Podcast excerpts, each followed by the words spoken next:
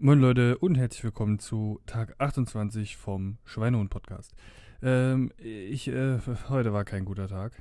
Mm, Ich hatte, bin aus Frankfurt zurückgekommen und ich bin gerade total geredet und ich weiß ehrlich gesagt nicht so wirklich, woran das liegt. Wir waren zwar klar irgendwie relativ lang wach und so, aber ähm, ja, normalerweise kann ich das etwas besser ab, aber ich habe hier die ganze Zeit lang jetzt äh, eben gepennt und ja, ähm, ich hatte ein äh, gutes Frühstück, also ein gesundes Frühstück, weil ich einfach äh, Brot mit Frischkäse und Gurkenscheiben und so drauf gegessen habe.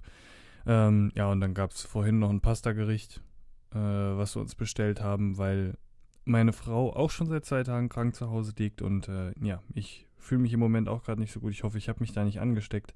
Dementsprechend ähm, wird es jetzt, also wir haben jetzt gerade 18.11 Uhr, ähm, wird es jetzt für mich jetzt gleich einfach nur noch ins Bett gehen und äh, man ballert sich noch einen Tee und dann hoffen wir einfach mal, dass es nicht schlimmer wird.